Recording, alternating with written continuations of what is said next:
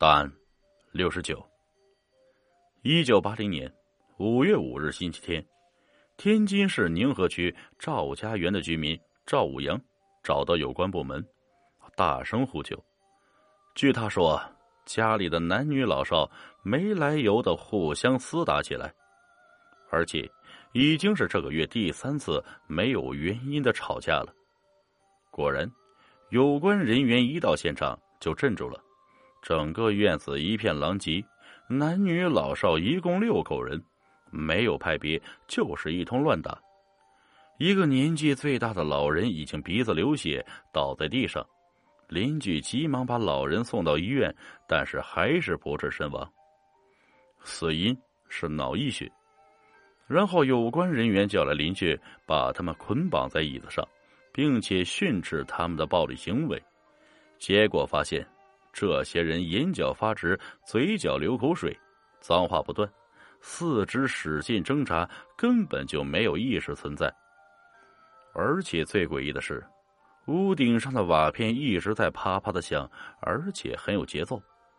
有关人员和赵武阳爬上房顶，都呆住了，因为他们竟然发现一只有半人高的黄鼠狼，浑身毛色花白，竟然站在瓦片上跳呀跳。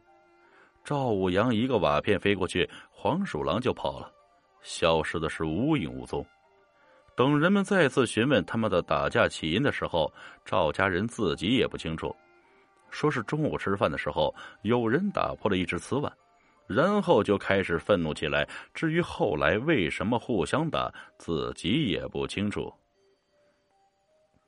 赵武阳说，他们家一个月前的星期六中午吃饭时，他出差在外。家里人见到过那个黄鼠狼，就在他们家院子里的灶台上面趴着。当时，那个花白的黄鼠狼嘴里叼着一个白玉的小碗，正在锅里的剩菜上面探头探脑。结果老爷子一拐杖扔过去，就把黄鼠狼嘴里的小白玉碗给打掉了。黄鼠狼一下子就吓跑了。家里人捡起白玉碗，上面雕刻着看不懂的古字。觉得应该很值钱，就给卖了，一共两百块钱。结果每个星期六的中午，家里人吃饭的时候，就有人莫名其妙打碎一只碗，然后大家就开始你一言我一语的互相吵嘴，最后演变成械斗。这回竟然把老爷子打死了后，就开始调查是谁打死人的，但是没人记得清是谁，只好全部回家等候处理。